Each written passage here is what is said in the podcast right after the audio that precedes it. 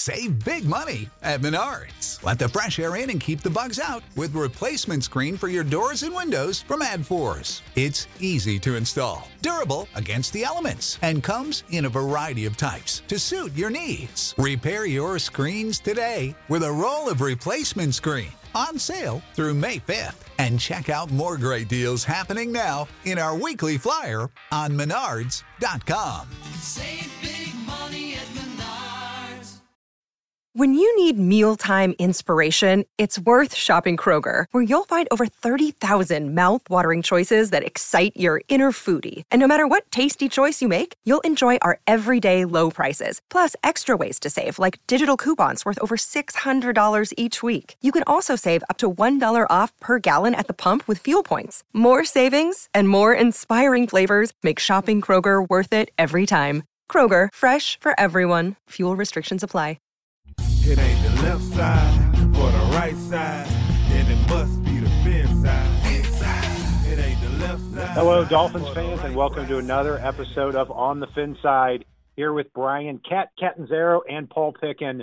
Follow us on Facebook, Twitter, iTunes, and on YouTube as well. We're here taking a deep dive into our the Miami Dolphins free agency class that took place this past week. Paul and I went through the Dolphins' needs last week with a few different positions. So we're going to take a look back at those needs and see how the Dolphins addressed them this past week.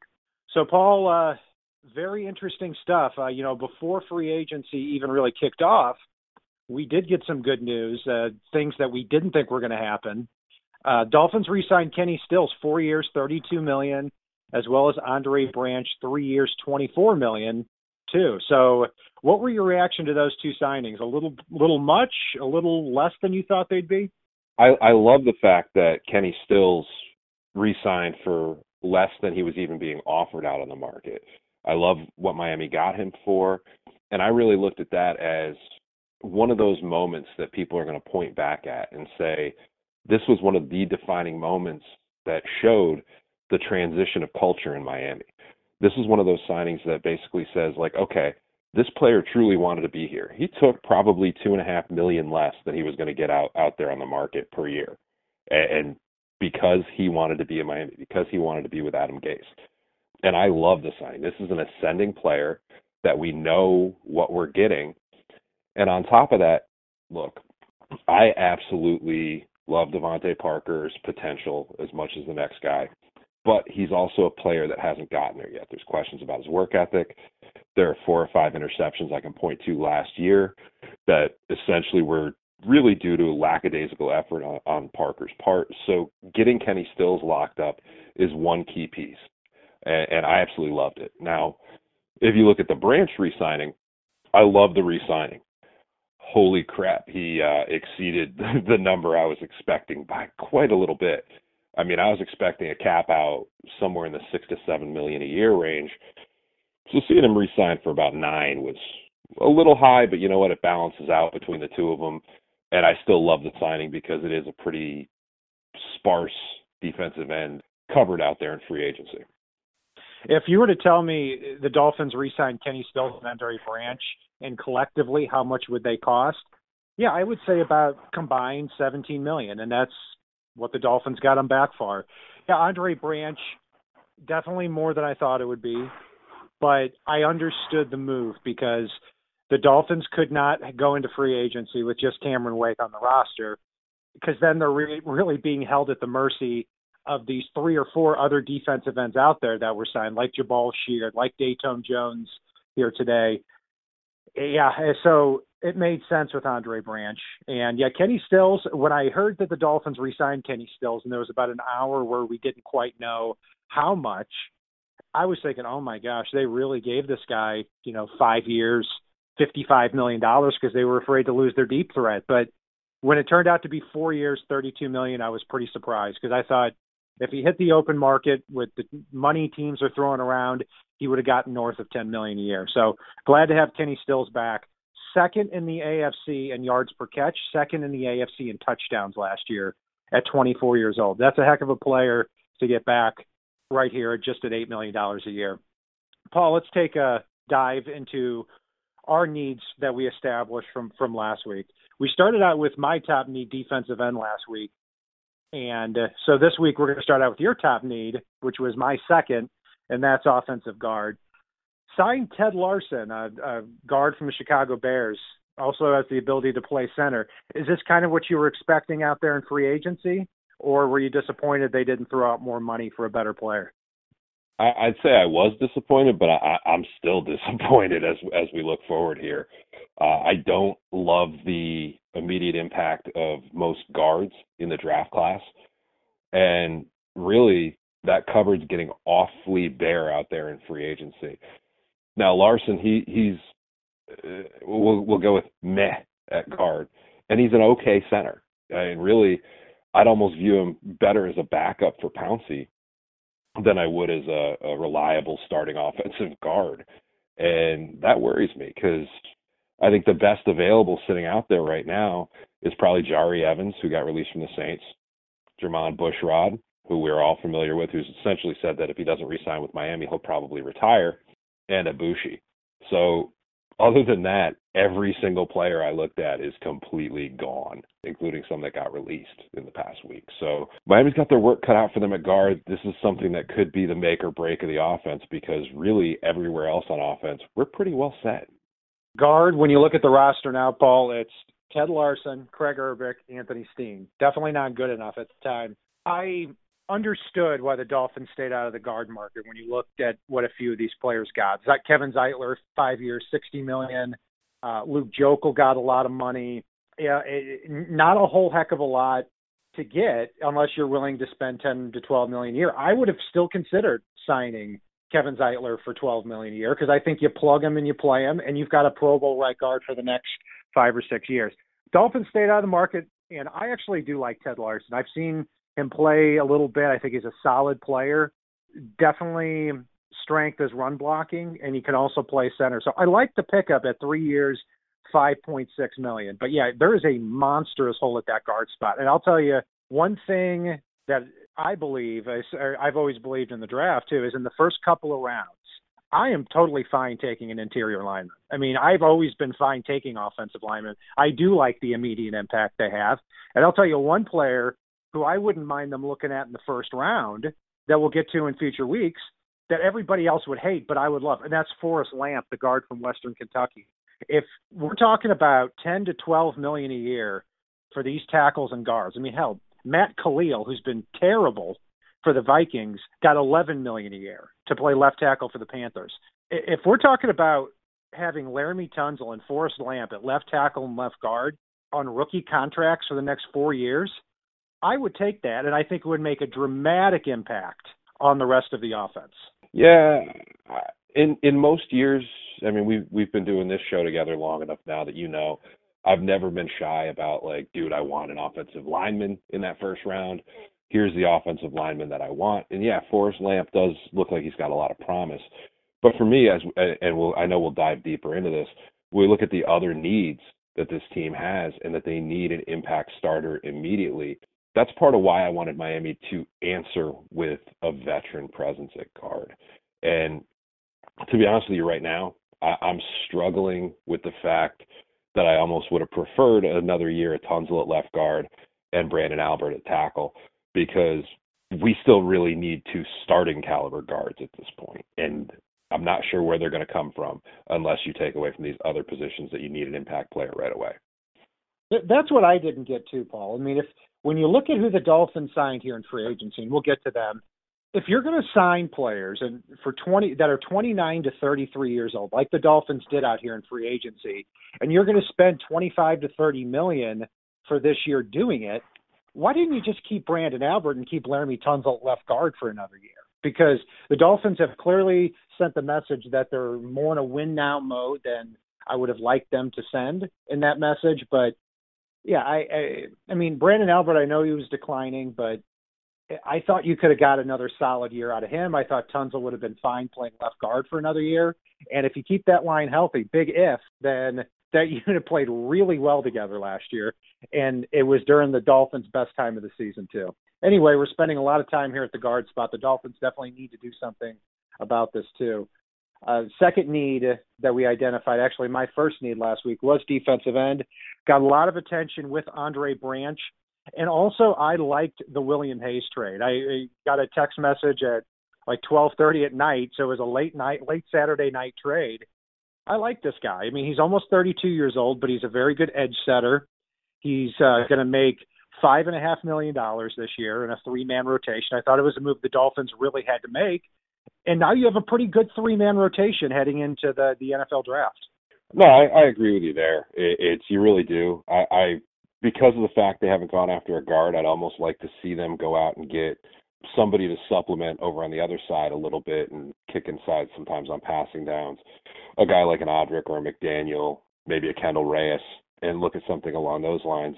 But I love the Hayes trade. I mean, and, and as Hayes himself put it, they traded him for a coffee maker and a stapler, which I'll take that all day. They also reworked the trade to drop his cap number down a little bit this year. Uh, but but he is going to be that guy, in my opinion, that comes in there on first and second down, keeps Cam Wake fresh for those passing downs, and does everything we've said we want to see for that left defensive end spot, and keeps Cam Wake fresh and, and at his most effective going down the stretch here. So I absolutely love the Hayes resigning.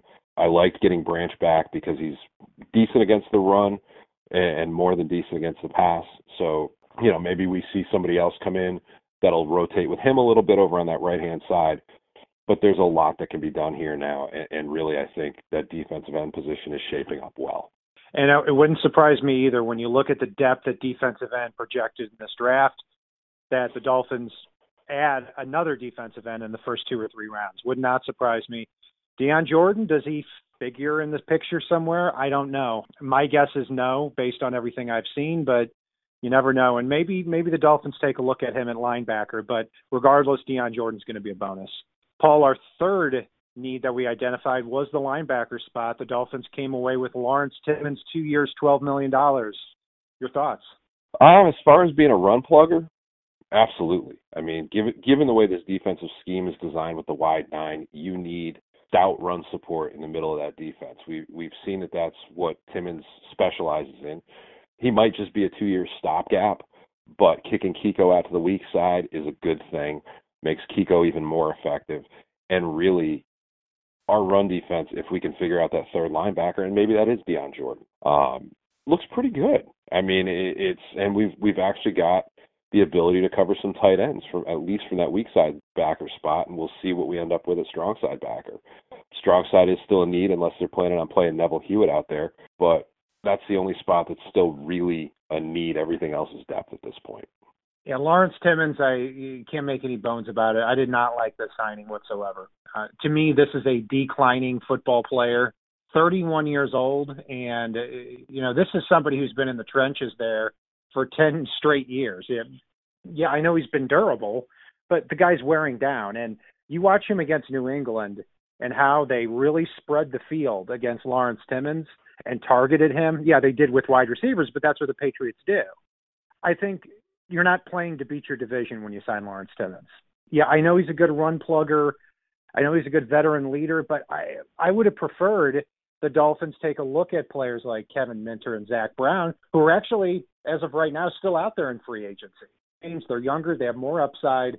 I, I would have preferred one of those players. So, not a fan of Lawrence Timmons. But the good thing is, you do improve your run defense. You do allow Kiko Alonso to play outside linebacker, and now linebacker is not a huge need for you for you for the next year or two. But overall, I, I would have preferred to go with somebody else. Paul, the defensive tackle spot you know, eh, this is something we probably would just skip by normally, but on Wednesday, the Dolphins are bringing Dontari Poe into town. Uh, you know, this is somebody who is open to a one year, let's try and see it deal. And I, I think that would be a huge signing here for the Miami Dolphins. You put him in between Cameron Wake and Ndamukong Suh. Number one, in Poe's point of view, I don't see what better opportunities you would have than to be, be between two players like that. Number two, the Dolphins would get a huge mammoth run stopper to take on these double teams, allowing Ndamukong Suh and Cameron Wake to be one on one in some of these situations. So this is a move. I think at the end of the day, I don't see the Dolphins signing him. I think the Colts and Falcons have a little bit more money than we do. But would be a huge addition to land Dontari Poe for the Dolphins.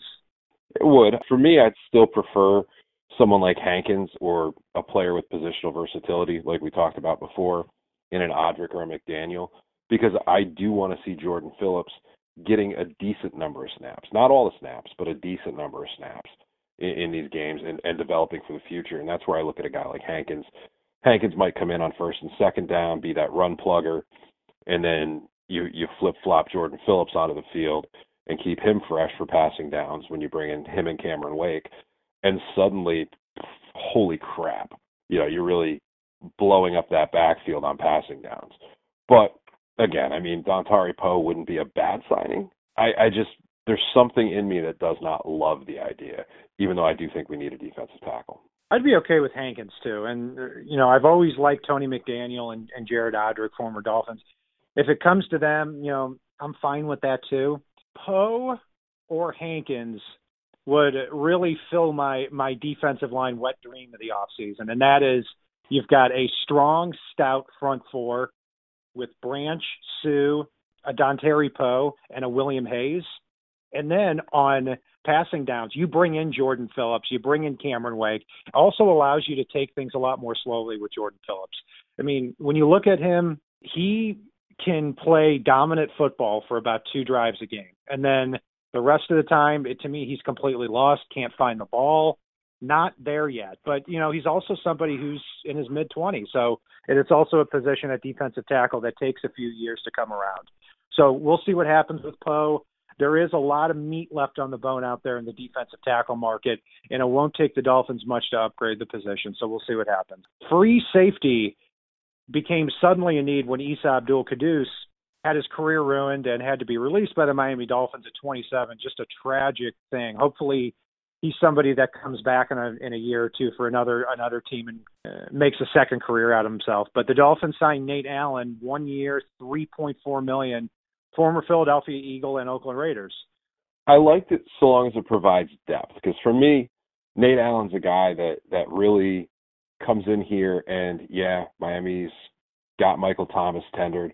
Yeah, they've got Walt Aikens under contract. We've beat this dead horse for a while now. I I know you and I have different feelings here, but really for me, Nate Allen is an upgrade at backup safety, whereas the other two are, are predominantly special teamers or nickel or dime backs.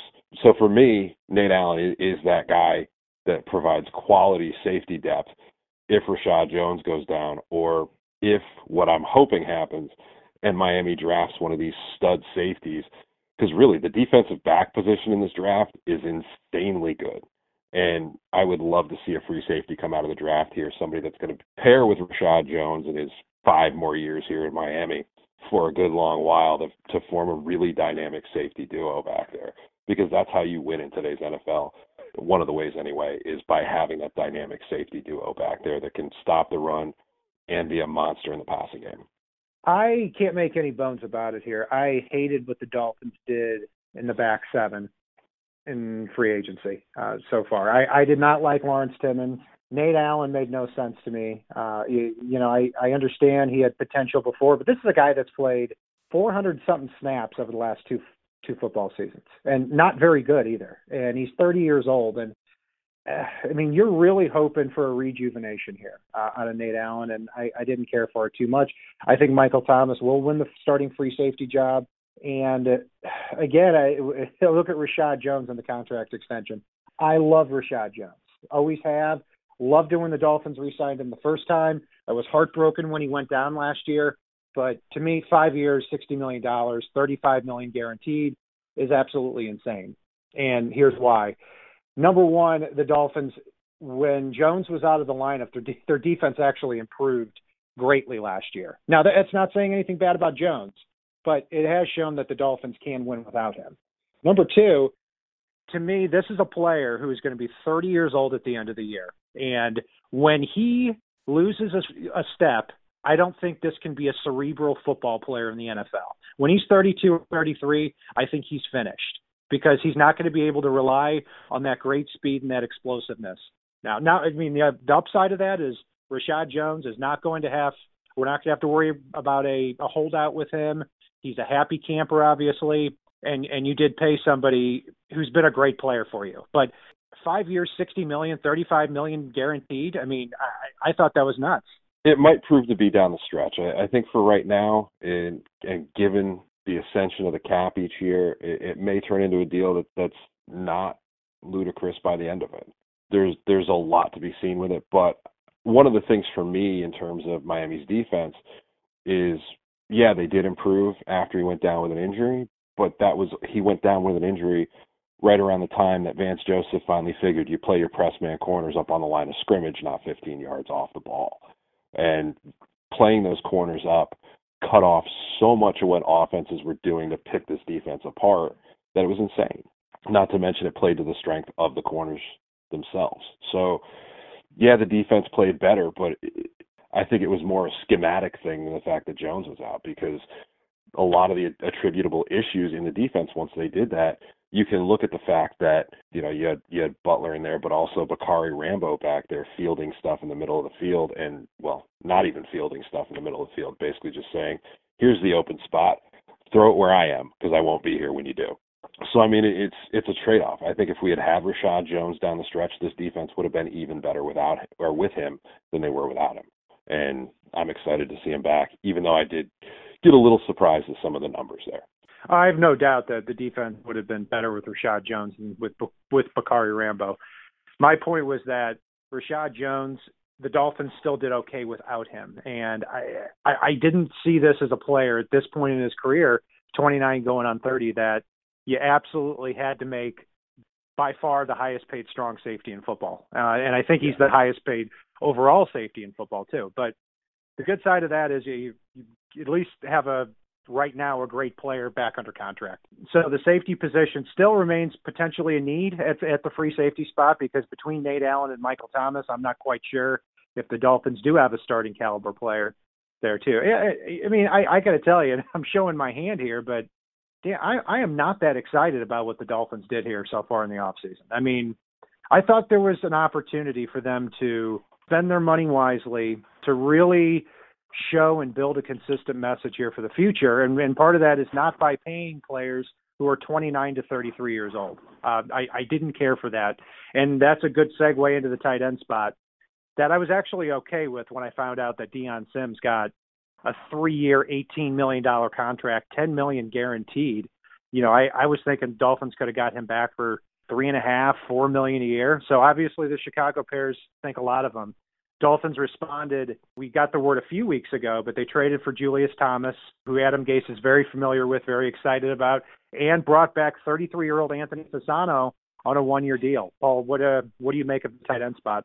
I actually, because of the Fasano re-signing, I like our tight end spot for right now. I mean, granted, it's not the youngest position on the team, but I know Adam Adam Gase is is really used to Julius Thomas knows Julius Thomas's strength and weak, strengths and weaknesses, and, and we can't even list blocking as a weakness, just an incomplete because he just doesn't do it. But he is one of those players that create those mismatches. And when you go to those two tight end sets, you've got Anthony Fasano on the field who can be effective in the passing game. I won't say dominant, but I will say effective, especially given the fact that he's going to be your tight end two in those sets. Now he may see the field a little bit more than Julius Thomas, because he can block. He was the best run blocking tight end in football last year. And I'm not going to be upset whatsoever because every time I see Anthony Fasano come running out of the tunnel, I wind up getting excited just because of his striking resemblance to Lieutenant Donnie Donowitz over in uh Inglourious Basterds there because it cracks me up every time I see him. Yeah, I I'm excited to have Fasano back. I mean, 33 or not, uh, he's turned into just an outstanding blocker in the NFL. And um, uh, Max Himmerlich was talking about Fasano on on some other show or tweeted or something. And he said, "This is the guy that when the Titans played the Broncos and the Raiders, this is somebody who at times one on one was blocking Von Miller and Khalil Mack.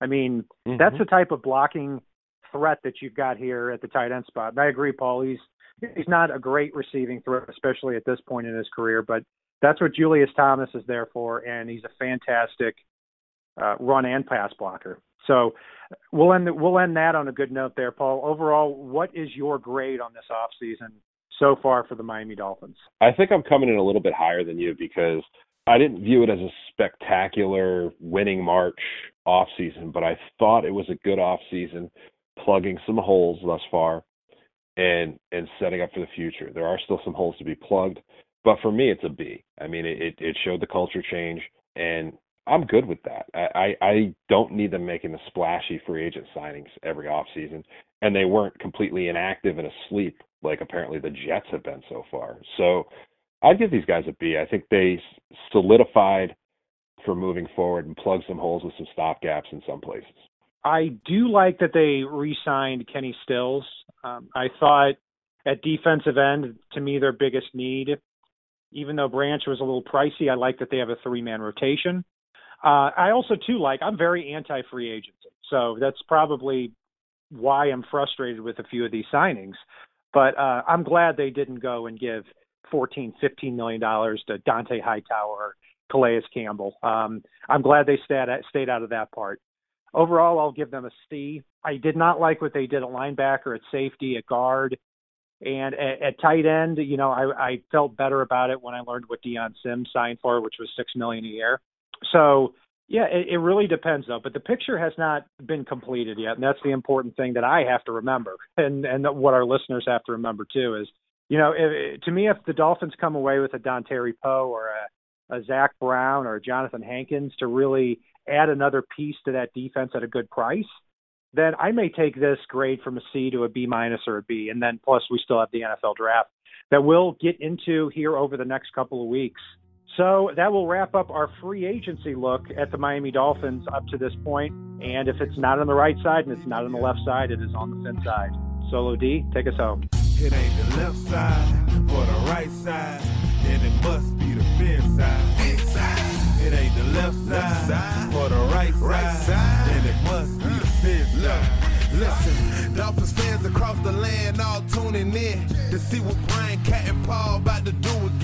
We rep our team, you can't change, stop or ruin it. All we need